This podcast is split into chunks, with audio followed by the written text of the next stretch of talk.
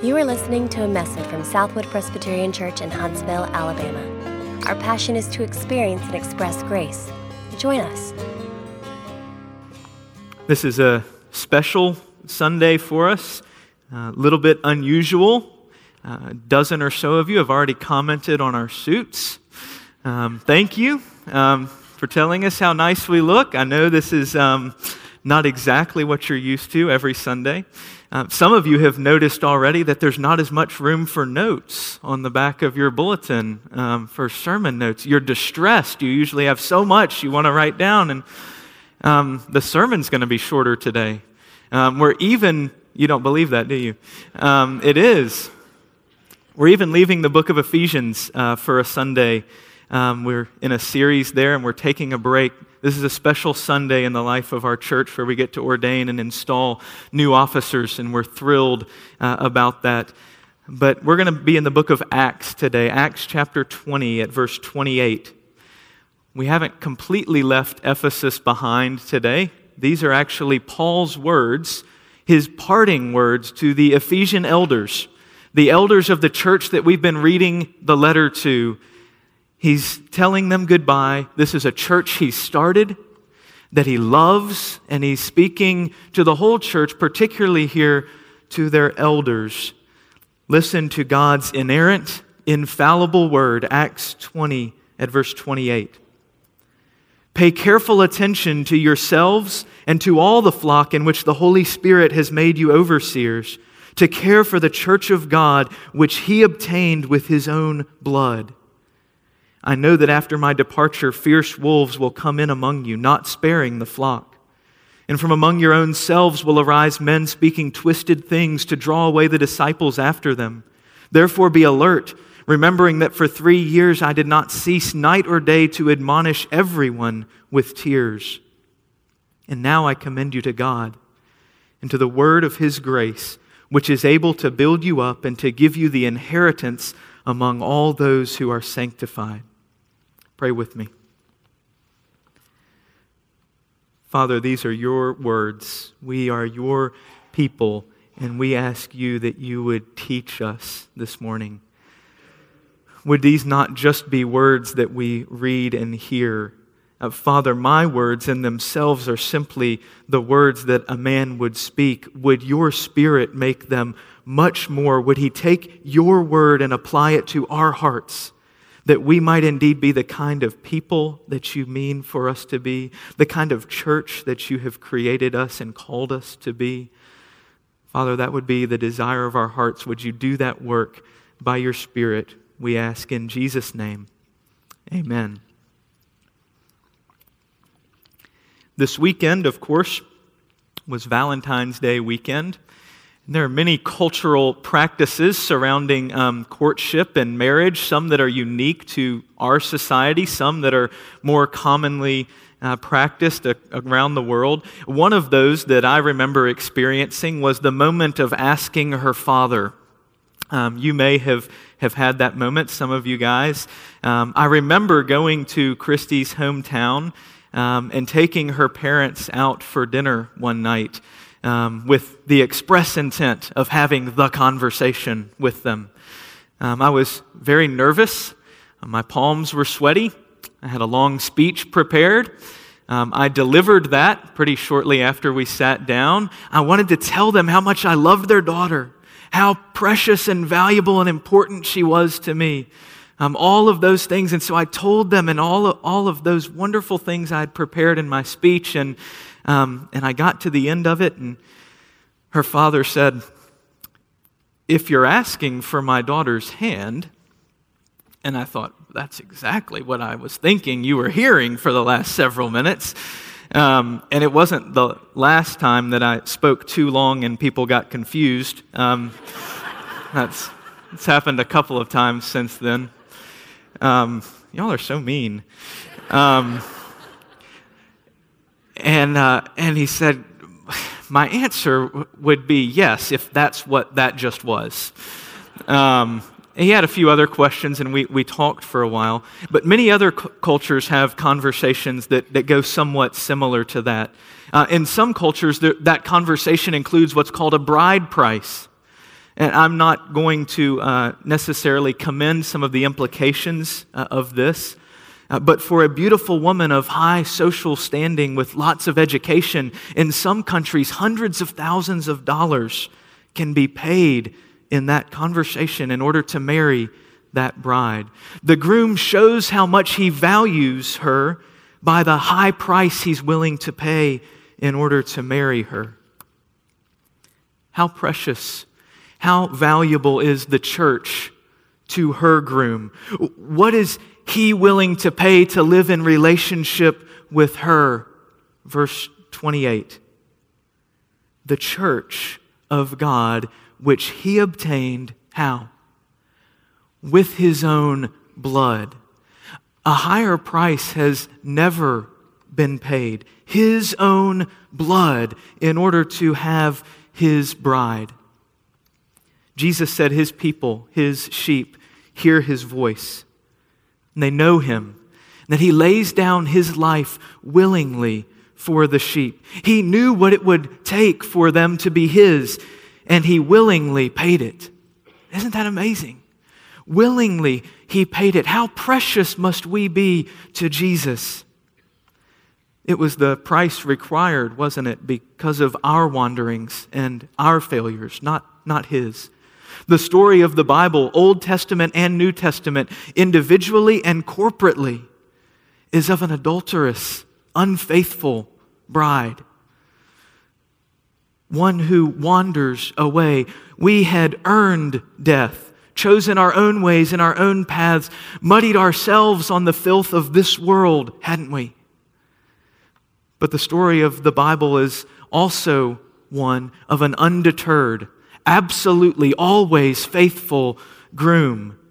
And so when the price required to bring us back, to make us clean, was someone's death, when it was said that blood had to be shed in order for sins to be forgiven and people to be cleansed, he was all in.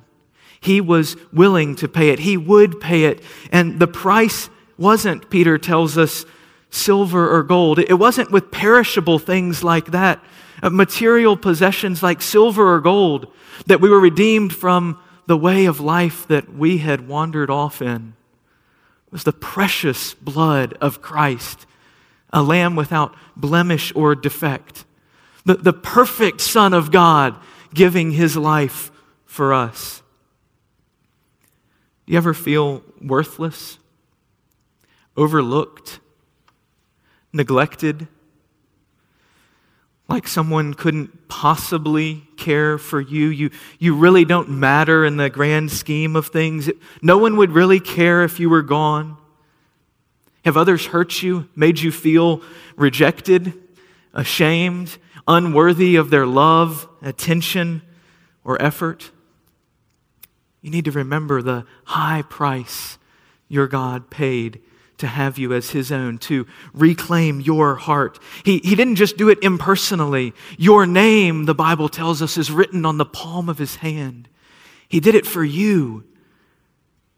I've told some of you when we're taking communion before that if you were the only sinner in the whole world, it would require the blood of Jesus to pay your penalty. The other thing that's true is that if you were the only sinner in the whole world, Jesus would have paid that price willingly because he loves you that much. That's how much your Savior loves you. That's how precious you are to God. He loves you that much. He loves his church that he purchased with his own blood.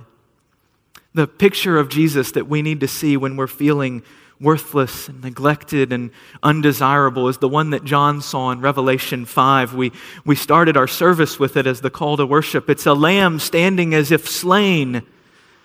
He is the one who has purchased people from every tribe and tongue and people and nation to gather his bride together and as you keep reading in Revelation about this, this lamb who was slain, there's all of a sudden before him a, a great multitude, the bride of Christ that he's gathered together. No one can count them. It's his bride dressed in beautiful white robes. And how? How is it that Revelation tells us the church stands before her groom dressed in white robes? It's because they've washed their robes and made them white in the blood of the Lamb. In His blood, He's washed them and made them clean. Dear Christian, you're His treasured possession.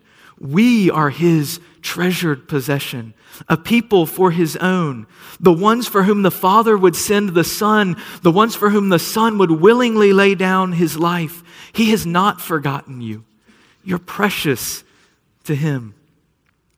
Imagine if at the point in your life where you felt most worthless and undesirable, someone scraped and sacrificed and gathered together enough money to give you a ring, to say, I want to spend the rest of my life with you. I, I want to enter into relationship with you.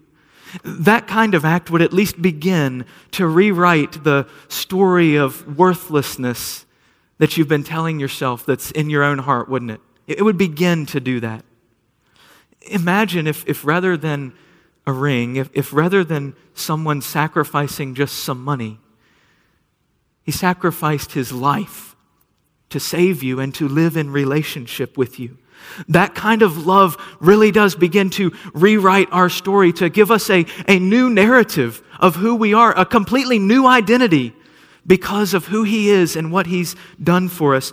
We have an identity as precious to Jesus. He has not forgotten us. We are precious to Him.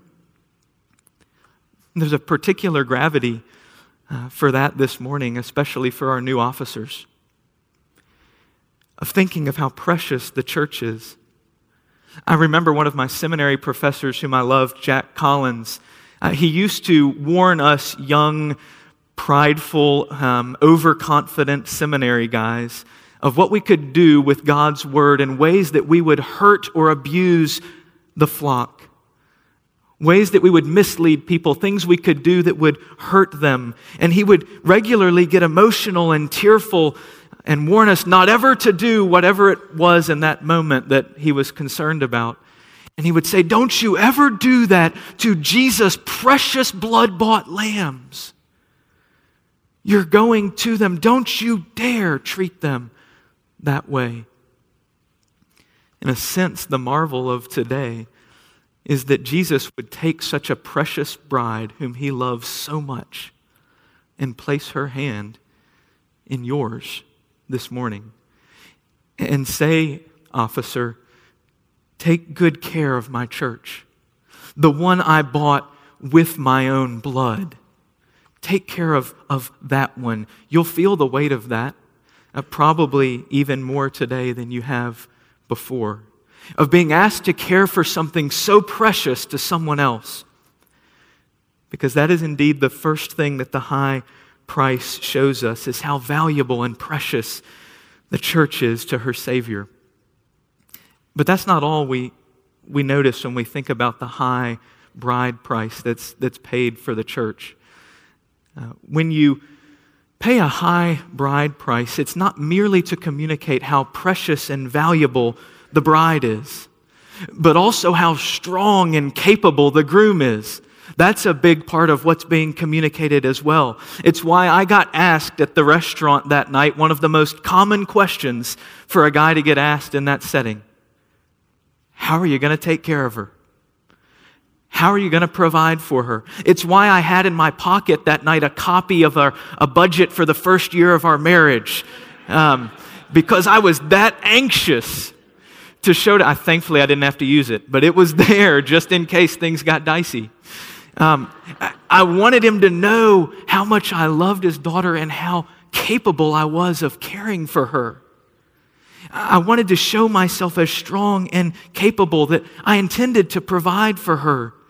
In many cultures, that's the primary thing that a bride price is communicating the glory and strength of the groom. It's a display of his power and his resources. And so in this text, we see not only how precious the church is, but also how powerful her Savior is. After those verses where Paul challenges the elders to care faithfully for the flock, he says this, verse 32 Now I commend you to God and to the word of his grace, which is able to build you up and to give you the inheritance among all those who are sanctified. You've been given a tall task, a great charge, a high calling. And Paul says, Do it well. And now I commend you to God and His Word and His grace. He is the one who has the power to bring you through to the end of the mission. That's the word there that we have translated is able to. It's the word for power, uh, for dynamite. The, the word is that God is powerful, that He is strong and capable. It's, it's one of the words we saw recently in Ephesians when we were talking about the immeasurable greatness of His power according to the working of His great might the resurrection power that raised Jesus from the dead. You remember that in Ephesians? The one that had Jesus exalted above every power and principality and authority. That kind of power. That's the power that God has. The power that has him reigning over everything for his church. That power. He has that kind of power to bring us through from the wolves of outside, from the deceivers of inside and present us perfect at the end of, the end of it all. That's what Jesus is doing, isn't it? Ephesians tells us that. That, that he shows us how he's going to care for us, not only in giving his life and paying that high price to have us, but that he continues to cleanse us, washing us with water, with the word, until he presents us how? Holy and blameless, above reproach, without blemish. Did you catch that? He doesn't stop at giving his life that one time, does he? He's not through then. He keeps doing that work all the way until the end. He never lets his bride go. That may be my favorite part of this whole passage in Acts. Paul seems to be heaping all this weighty responsibility all on the shoulders of these elders that he's talking to. Be careful. Protect her. Take care of her. She's precious. And then he says these words of grace. He finishes by saying, When God puts her hand in yours, he never lets go either.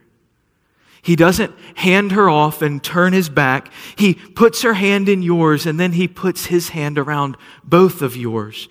It's not, I'll leave you to it. Good luck. It's a big deal.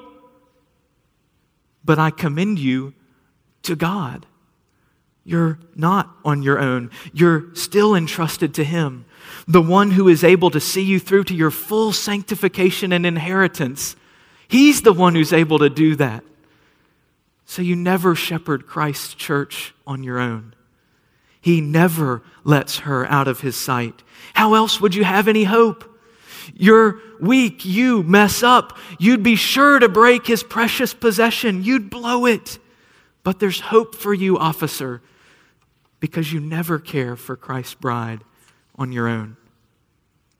There's another picture of Jesus in the book of Revelation that this reminds me of. It's in Revelation chapter 1, where Jesus, who's described one like a son of man, is pictured in beautiful imagery as powerful and, and wise, white hair, fiery eyes, bronze feet. He holds in his hand seven stars and he walks around among seven golden lampstands.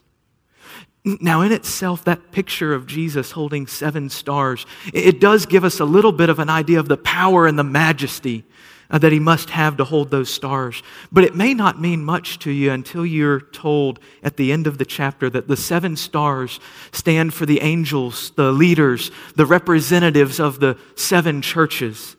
And the seven lampstands stand for the churches themselves. He's holding those churches in his hand and walking around among them.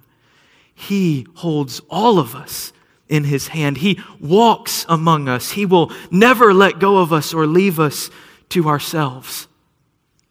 Friends, where do you feel weak or vulnerable? What situation makes you fearful? Is it one where it's unfamiliar? Uh, where you're feeling alone or incapable of handling it? Is it the words of a naysayer from recently or from long ago that have you discouraged and afraid? The picture of Jesus we need to see is the glorious, exalted Savior holding the seven stars in his hand, the one who will fight for us the one who will sustain us, the one who promises the gates of hell will not prevail against us, that he's that strong. You may look up here on the stage some Sunday mornings and see your pastors and know some of our frailties and begin to be fearful. You may look up here this morning at men being ordained to elder and deacon, and, and you may know their weaknesses and be concerned. You need to see beyond these men to the powerful God behind them. It is He, verse 28 says, who has called them to care for His bride. He has called them. Even as He is most fully aware of all of their weaknesses, He has called them. Southwood, your trust is not in a few new elders or deacons this morning. Your trust is in a powerful Savior who holds all of them and all of us in His hand. Amen? Your trust is in a Lamb who would give His life for you because you're precious to Him. Amen? He is powerful for us, and we are precious to Him. Let's pray. Father, we need to believe that. We struggle because we so prefer to be strong on our own.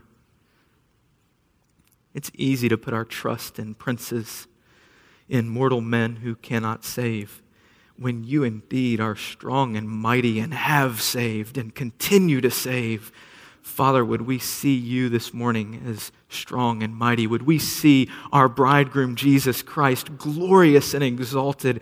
Would we get great joy from that and great joy in celebrating together how he is caring for his church?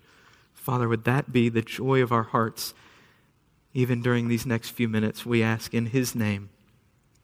Amen. For more information, visit us online at southwood.org.